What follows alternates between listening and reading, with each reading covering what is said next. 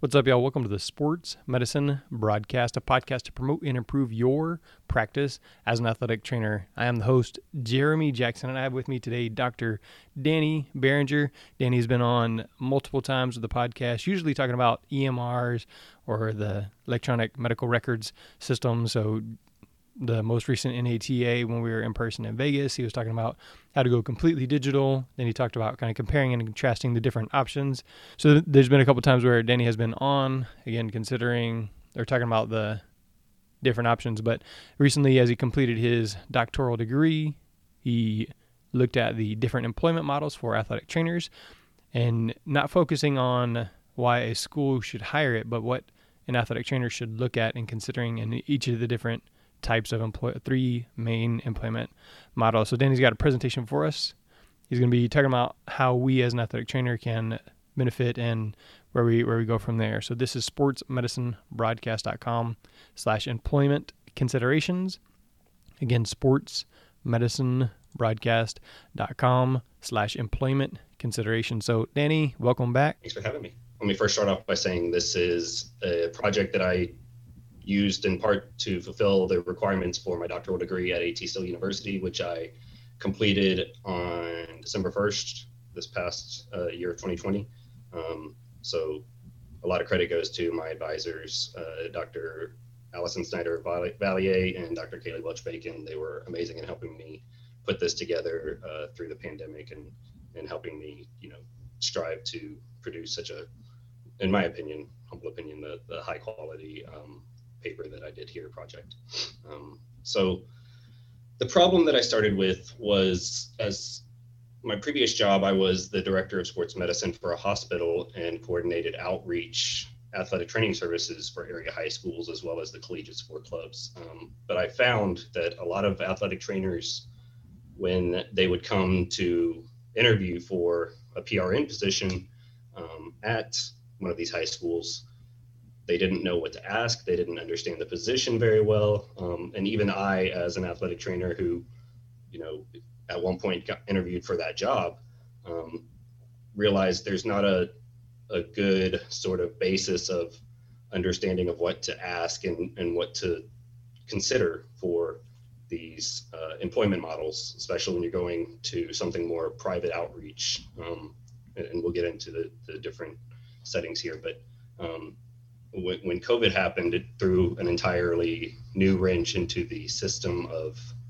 considering not only your employment model, but also the contract language. And I think a lot of that gets looked over mostly because you're just happy to have a job in a setting you think you like. And um, I, I, think it that COVID definitely underscored the need to really evaluate the contract language and find out what those other job duties as assigned maybe or what the expectations are given some strange scenario that you, you may not be able to foresee. Um, and so the employment models discussed in this project were secondary school employed properly so through the school district or maybe even just the school itself if it's a private school. Um, contrarily the outreach setting which i previously worked at where it's either a clinic or a hospital that provides athletic training services as a means to bring in business um, or and or to provide a service to the community. And then also the the prn model where you're working through someone like Go4Ellis or uh, any other number of outreach um, prn capabilities where you're uh, working for secondary schools who may not see the value in hiring a full-time athletic trainer just yet but definitely know that they want someone there for the events so the first consideration is the source of funding. Um, as a school district employee, obviously the funding is coming from the city, state, federal level, um, depending on the school and your position. Um, a big aspect of working in the secondary school setting is whether you're going to have any teaching responsibilities. And some schools can easily justify the addition of an athletic trainer if they're getting that funding from the state because you're uh, teacher certified and you're providing a service in the classroom. Um, and then it's just they're responsible for the stipend, which is much more doable on their end. Um, so, as an outreach AT, the funding can come from a corporation um, if it's overseen by a corporate board. Um, if it's a nonprofit, then you know the funding may be a little more tighter, and it's important to understand where this funding is coming from because it's going to dictate to a certain degree your job security. Um, if it's outreach employment into a secondary school, then you've got to worry about the contract language, whether you can be furloughed, whether you know you're at an in an at will state where you can be fired for any reason, or whether there's just cause needed, um, and then also whether return on investment is going to be a key aspect um, for your funding. And of course, that gets into the uh, Stark law and all that stuff. So definitely understanding that. Um, as a PRN, obviously, funding comes from the school district proper. Generally, they're going to pay either you directly or they're going to pay the, um, you know, the Go4Ellis or whoever is the finder for the position. Um, and then it, it generally comes from the event revenue. So typically, the funding is a sound source. You know, you're going to get paid um, it's a little more stable but again it's it's prn so you're not getting the continuous income through as as you would with an outreach or a, a school district. So for job expectations, um, as a school district employee, you know you're going to work long hours. Uh, on the other hand, you know you're most likely going to have summers off depending on your your title and your role at the school. Um, you may have to supervise and educate AT student aides, um, but they're also beneficial in that they help do some of the grunt work that you know, it gives you time to work on the educational aspect or the clinical aspect. Um, as COVID introduced, we also began doing illness screening, contact tracing, and then of course the teaching aspect and whether you're a full-time teacher or you're just available as a substitute, depending on your state and your your teaching certification status. As an outreach athletic trainer, hours can be a little more regulated. Um, my last job, I worked a little bit fewer hours than I'm working now. Um, the downside was I was working year round. Summers were just another opportunity to try to find more business, try to, um, you know, really conglomerate the data from the previous school year, find out where we could have covered more events, brought in more patients, that kind of thing. Um, definitely more travel for the outreach AT.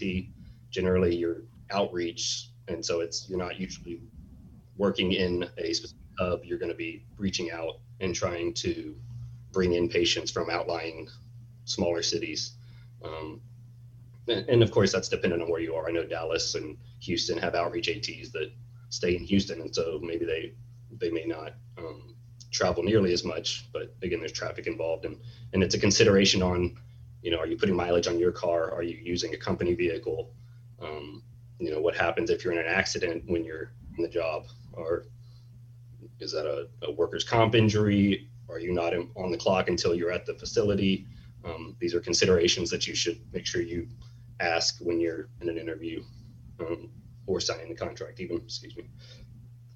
So lastly, whether you're going to be supervising any uh, athletic trainers. As the director of sports medicine at my previous job, I supervised anywhere between 10 and 15 athletic trainers. Um, and so that's it's a consideration. As a PRN AT, obviously you've got more freedom in your schedule to, to pick and choose when you're going to work, but you are responsible for maintaining your own documentation and communicating with the school district or the school itself uh, who's in charge of that information and who needs to keep it, whether you're just going to give it over to them to store for the seven to 10 years, or you're going to hold on to it to protect yourself. There's varying policies and procedures between school districts. If you're covering multiple ones, um, making sure that you understand that one school may not want you to do one practice and, and another may. Um, and then the changing responsibilities. If there's a changing coaching staff, are they still going to want the athletic trainer, especially with the new athletic director? Um, does coach want more involvement from the athletic trainer? Does coach want less involvement? Human resources in the school district employee um, contract language is going to be in every setting, but but in the school district proper, Um, again, teaching is a big thing, understanding whether you're teaching with an AT stipend or if you're employed as a clinician who may or may not have teaching responsibilities. It may seem like it's mincing words and, and nitpicking a little bit, but it's incredibly important to understand what your primary role is with that school district so that if something happens, you can say, look, this is what I'm supposed to be doing. I am supposed to be a teacher with an AT stipend. And maybe I'm not doing as much teaching as I thought I would, or vice versa. Um, and, and just knowing going into the job what your expectations are whether you're supposed to work summer camps. Um, the number of days on the contract is a big point, um, at least in Texas. I can't speak for other states and how they do their contracts, but um, in Texas, the number of days is kind of how you get a little bit more money compared to just the stipend. Um, and then, of course, benefits are extremely important. Health insurance is obviously necessary, um, along with you know retirement, uh, and then other considerations in that end.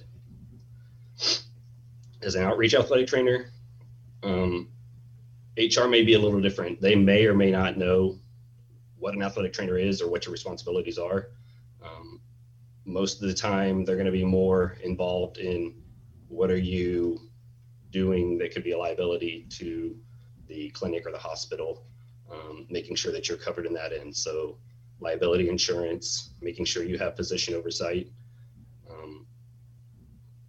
benefits and of course the Stark law and referrals, making sure HR understands that. There are some hospitals where you know, they may not understand Stark law. Excuse me. Um, and that you know they may want referrals, but it, it's important to understand. You can't you know force a patient to come to a specific facility legally. And then always noting if there's that other job duties as assigned uh, clause in your contract.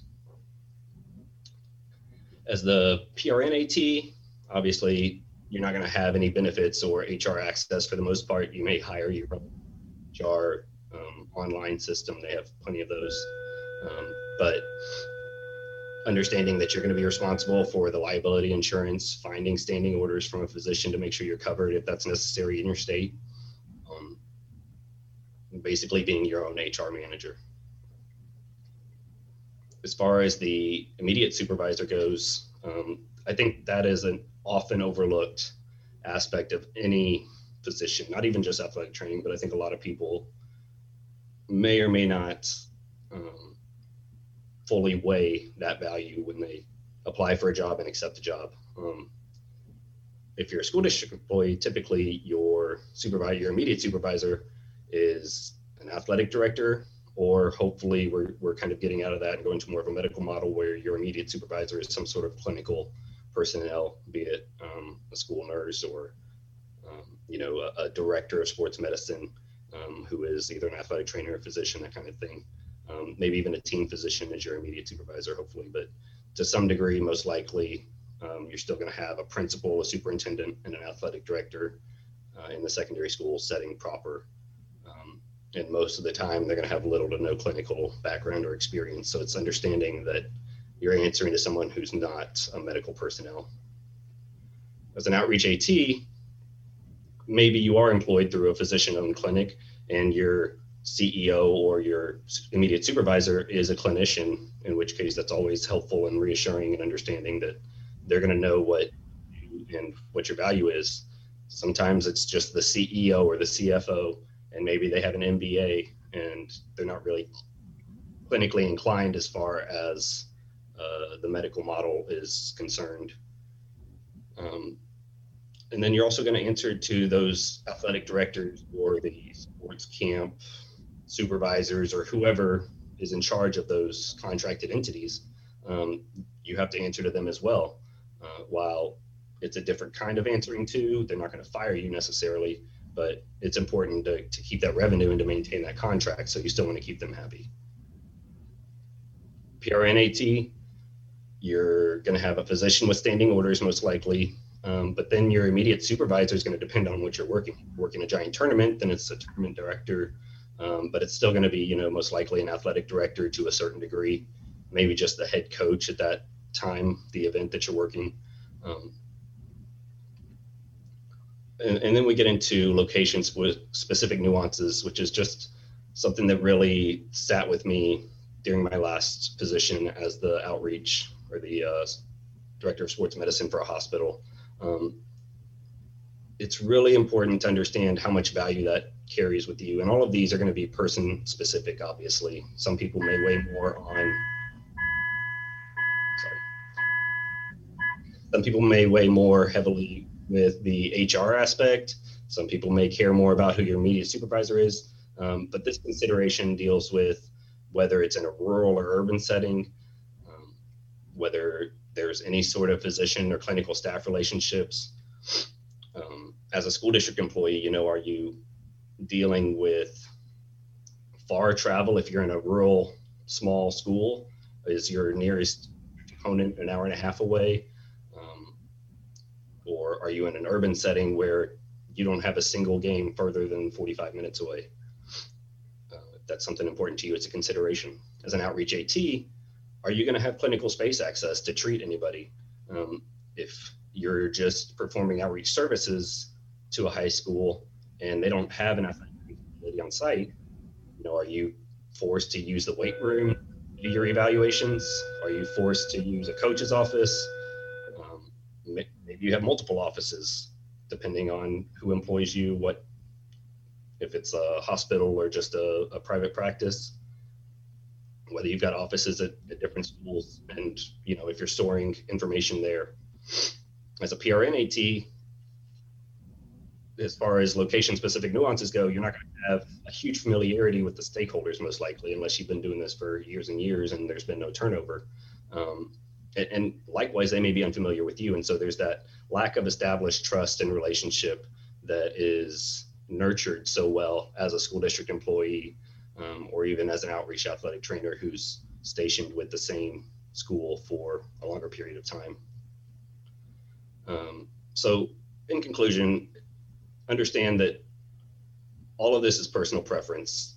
Uh, it's, it's just really important for athletic trainers to weigh these values in their mind before they even go to an interview, um, just to establish a sense of control almost. Um, over the interview and not feeling like you're in limbo and at the mercy of the interviewer um, so that you know what you want out of a job and always understanding an interview is a two-way street it's not just i want the job and please give it to me it's maybe this job isn't the right fit for me or maybe it is. Uh, making sure that all of your boxes are checked while they're trying to make sure all of their boxes are checked.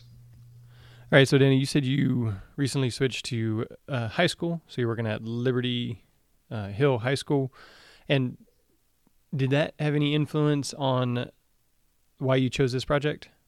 Originally, my DAT project was it was going to evaluate how students in the secondary school setting perceived uh, the services they received based on the employment model. So it was convoluted and complicated, and then COVID nineteen happened, and it was just not uh, doable really. So um, Dr. Valier and Dr. Um, Bacon really stepped up and kind of came up with this idea that I've got this experience with, you know, various number of settings and, and really seeing the ins and outs. And they wanted me to kind of just write a commentary on it and find the research to kind of support um, considerations for employment models. And so this paper probably happened the idea for it i think it happened after i already got the offer for this job. Um, so it, it was interesting timing for sure. I don't think it necessarily had any bearings on it but it, it definitely helped illuminate some of the considerations that i put in the paper for sure. I gotcha. Now you wrote about the three main ones being the school the outreach and the prn are there any other employment models that you have seen um, you know, here in Texas or even across the country? I mean, there's intricacies to all three that you could kind of tease out and say, well, this is more this or this is more that. Um, I, I, think those are the three main global ideas, and there may be more that I, am just not familiar with. I'm definitely no expert as far as the entire country goes. Um, but as far as Texas, those are the three that I have the most experience witnessing and, and dealing with for sure. All right, so going back up to the very top where you said source of funding. And so I know here in, in Pasadena ISD, we are teachers with athletic trainer stipends and days. So I know that some school districts just recently went away with days, um, but they increased the stipend. And then I know some districts like Pearland ISD, again, focusing here on Houston where I am, they are admin, so they don't have they're not teachers, they just have the admin contract. So they don't have the teaching responsibilities. They may still have um, athletic periods or you know even students in their athletic period or maybe they're on the coaches roster or something like that. But um, talk a little bit more about why that's important to understand where the money comes from. Sure. So I mean, as as a paid employee, no matter where you're working, athletic trainer or not, it's going to be important to know where your funding comes from because if the source of that funding is cut, then maybe your position is liable to be cut as well. Um, and then it, it also speaks to your job duties. I mean, if you're, that's awesome that the admin thing, I mean, that's just admirable. I, I wish a lot more schools did that. But um, if you're labeled as admin and you don't have teaching responsibilities per se, then obviously that's a lot less stress in, in trying to focus. Well, now I've got this classroom and I've got to do all of these professional development days and making sure that I'm keeping up with my continuing education for both teaching and for athletic training. Um, you know, what, what are the expectations on days where teachers have to come in, but there's no athletics, if that ever happens. Um, you know, that, that source of funding is, is really unique and it's, it's got a lot of parts to it that that should weigh heavily on a lot of athletic trainers when they go to to interview for a job. Um, and it's it's a touchy subject to try and bring up naturally without sounding like attacking or skeptical, um, but bringing it up in a way of you know, well, where does the funding for this position come? Is it going to influence who I answer to? Um, that kind of thing.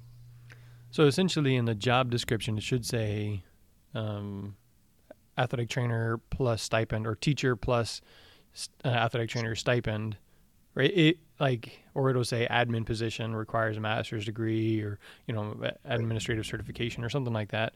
I would think, and then that would give you an, an indication. Yeah. Yeah, yeah, it, and hopefully yes. I mean, job descriptions have gotten a lot more descriptive lately, which is nice and helpful. Um, but I think a lot of it tends to just look boilerplate, and so we kind of skim through it and don't really see those keywords that are hidden in there that may you know point to hey this is who you're actually answering to that you're going to answer to the principal and not the athletic director or vice versa. Um, and then you know whether you've got extra days or not. Um, that part was kind of new to me coming to this position. I was like well you know it's a 202 day contract like what does that have to do with anything and then you realize oh that's 15 more days than teachers get and so you get you know paid per day essentially, and you get extra money that way as well. So that's yeah. it.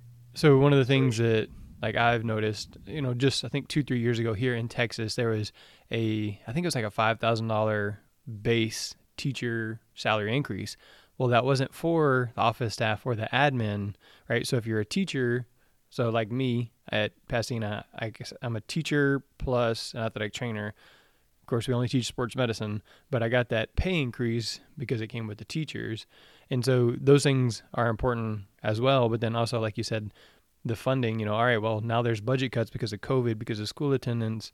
So does that mean we're going to have to reduce the number of admin? And now is my position in jeopardy? So, like the school nurse, they're not from, I think they have to be local funds and not federal funds and things like that. And so it is important uh, considering those things as far as funding. And then talking about job expectations.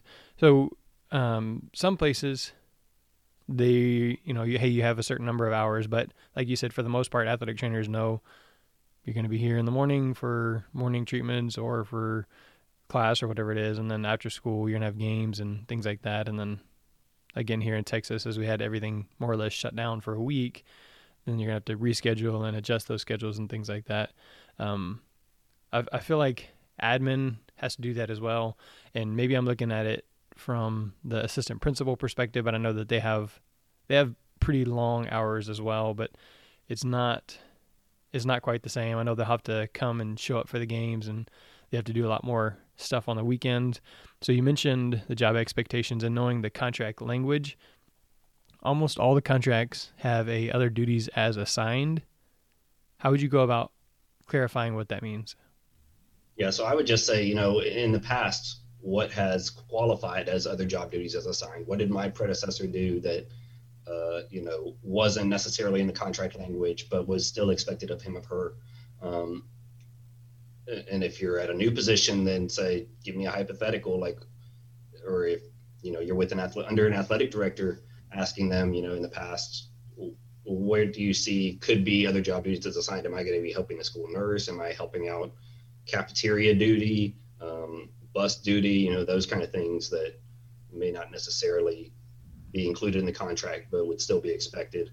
Um, doing things like laundry, washing the players' clothes, um, setting up the football field.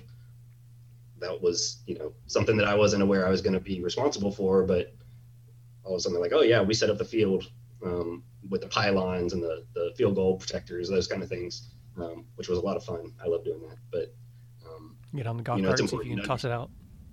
Yeah, um, it's important to understand, you know, those those little things, and and I think a lot of it, you know, when you're approaching it from how do I bring this up in an interview, if you're just comfortable with it and understand how much it it means to you, then it's going to come across as sincere and personal instead of attacking and cynical. Um, and as long as you're real with the person that you're interviewing with, um, it, as long as they're a person too, they should understand that you're looking out for yourself and they're going to respect that. Nobody wants, I say nobody, most people these days don't want a robot who's going to come in and work to death and then be useless after one year. So, you know, it's important to to look out for yourself, and most people will respect that. All right, and again, talking about the number of days, the I know Dr. Jim Barry out in uh, he's in South Carolina. They have a situation to where they don't have anything on the weekends unless it's paid extra. So, like holidays or weekends, that if they're working, then they're paid extra, and so that's part of their contract as well. So, what are, what are some of the things that you might tell an athletic trainer to have that conversation? Say, hey, my contract is 187 days. What happens if I work the weekends or the holidays? How would you have that yeah. conversation with a potential employer? So, this kind of goes back to my documentation um, when we were talking about EMRs and how important it is to document everything and having an ability to track that sort of thing. Um, if you come out of the blue to your supervisor and say, "Hey, they're doing this in South Carolina. We should do that here," they're probably going to laugh at you and say, "You wish," and nice try. um, but you come up with data and say, "Look, they're doing this out there, and this is either you know it's the same price they're saving money it's just a little bit extra but they're getting more here out of the employee. Find out you know how much you're working. Give that to them in data form that's not tainted with opinion or you know cynicism. It's like look i'm earning three dollars an hour because i'm working so many hours. Um, just show i'm here on these days this is the last time I had a day off, or you know, we could make this work because we only have X number of games on the weekends, and you know, it, it works elsewhere. As long as you have data that is raw data and not manipulated in any way, it, it's a way to bring it up. Um, it's probably going to be a long shot just because so much of what we do is well, they do it elsewhere this way, and that's why we do it. Um, but if you can justify it then a lot of times it'll at least get the wheels turning and maybe get something in motion to where maybe you don't get the full you know situation like dr barry has but maybe now hey we're going to give you more saturdays off um, just because we realize how much you're working or, or something like that. Yeah and their situation is different because i know he teaches i think he has like teaches psychology at, in at the school or something like that. So it's not like it's just like oh he doesn't, he only comes in at noon and then has all the weekends off, something like that, right? So, like you said, there's a trade off. You know, he's there exactly. full time as a teacher and has an athletic trainer stipend, but any extra days other than that contract. So, And, and that's that's part of it too, is being willing to compromise and say, I'm willing to stay later on these days or come in earlier on these days if we can. Maybe we should. You have an idea to change the practice schedule to make it work better, or if you're at a school with multiple ATs and say, why are we both here all day long when we could overlap a little bit? Um, you know, to that end, it, it's just about bringing up ideas and and being receptive to whatever they say, um, not going in and, and feeling shut out and hanging your head. It's like, okay, well, maybe I'll try something different next time. Yeah, so I feel like every single time we talk about change with anybody on the podcast, it all comes down to the data. I talked to my principal, and she was like, "Well, you know, I'm just really big on the numbers." So, okay, well, we're collecting we have all this information so maybe you can help us you know look at it and that kind of thing. And so even at that that conversation it's like one i'm collecting information. Two i'm asking you your opinion. Three you're being able to look at it see and manipulate the data. So then you're involving her in the process. And so i think that's if you can do that or you know an assistant principal or something like that somebody some sort of supervisor saying hey here's the data we've collected. Can you help me organize it collect it make it tell the story or you know allow it to tell the story? Those kind of things are really good. All right. Um, you mentioned the tournament director being part of a prn and again as you're i would i would refer you here uh, as as you're listening to Alicia Pennington's podcast and information about doing PRN and having liability insurance and standing orders and all that stuff, the the legal protections, because that's just not my specialty. So she's done a lot of really good stuff there. So if you're choosing to work PRN, I would definitely recommend checking out her things there as well. Um, just knowing that there's a lot that could go wrong because one of the things you said, Danny, was keeping records. So as an outreach and as a PRN, you should be keeping some sort of records in case six years later somebody comes back and you're like, well, I treated a thousand kids at that tournament and that was six years ago. How am I supposed to remember anything that happened? So I, I second that for sure. She her podcasts are amazing with that. So definitely. As far as miles and things like that, uh, you mentioned in outreach, you know, here in Houston, there are like the Houston Methodist, who is our school district sports medicine partner, but they have people, you know, who drive an hour once to, you know, once a week, twice a week, three times a week, whatever it is, or just specifically for games. But there's also some that are working with Houston Methodist that are outreach that work full time at the high school. And so it's definitely a consideration. And I know that Houston Methodist offers the miles for their employees. So they, they keep them. So Kristen Salinas works here, so she keeps miles, and as she drives to all the different intermediate schools and things like that, she turns all that stuff in. So it's definitely an important conversation to have. Or I know Memorial Hermann, they have some trucks that are like you know branded, logoed, wrap, or whatever you call them, and you know maybe that's the thing. Like, hey, you guys pay for the vehicle, I'll have it wrapped with the the logo, or you know you guys pay for this much per month, and we'll have it wrapped with the logo and I'll drive it to all the events and that kind of thing. That may be another option. So yeah. there's mileage tracking apps that I used. Um, you know, there's there's definitely the, the tools to do that, um, but it's it's certainly a consideration. I drove a thousand miles a week at my last job, um, so it's it's important to know going in, you know, if that's an expectation. Um, you know, are you going to be compensated for it in some manner, whether it's you know it's in your salary or no it's extra mileage um, reimbursement which is nice because it's essentially tax free since it's a reimbursement. And actually there was a situation in recently where the athletic trainer was expected to work during the summer camp but that was just because the previous one had like you didn't get paid for it right? And so i was like well i'm not doing anything I'm not working over the summer. And so they're like, well, why am I? Because, you know, we were kind of, we were coworkers. Like, I don't know, but I'm not doing it because it, I'm not getting paid for it. That's not part of my days. This is when my contract starts and ends. And so, um, you know, it's part of that hard conversation. And I've mentioned before on here that I'm not the most tactful, most uh, eloquent. And so sometimes I, I should probably ask those questions and say, well, here is what I understand and, and why rather than just, no, I'm not doing it. But I don't know. So far, it's worked out for me. but it's also hard, right? When you're passionate about something, it, it can kind of come out fast and before you have time to think about it. And so that's that's why it's really important, at least in an interview that you know you have coming up, to at least prepare in your mind, if not with a, a spouse or a friend, and and say, you know, let me rehearse what I'm going to say a little bit so that it, it comes out a little more congenially. And I would say for sure, reach out to another athletic trainer or, like Danny was saying, his program directors, that kind of thing. I know when we've talked to Jared Plummer, that's one of the things that he does. He'll interview um, the, the East Carolina athletic training students and say, hey, well, we're, we're just doing practice interviews. So most programs should be doing something similar. Um, if you could just reach back out to those people, or, you know, even me, I was, when we hired Sophia, I was the one that did the very first round. So I, you know, I, I interviewed like 50 people, and then I took that and cut it down to about the, like the top, like eight, and then we they had to go through two or three more interviews.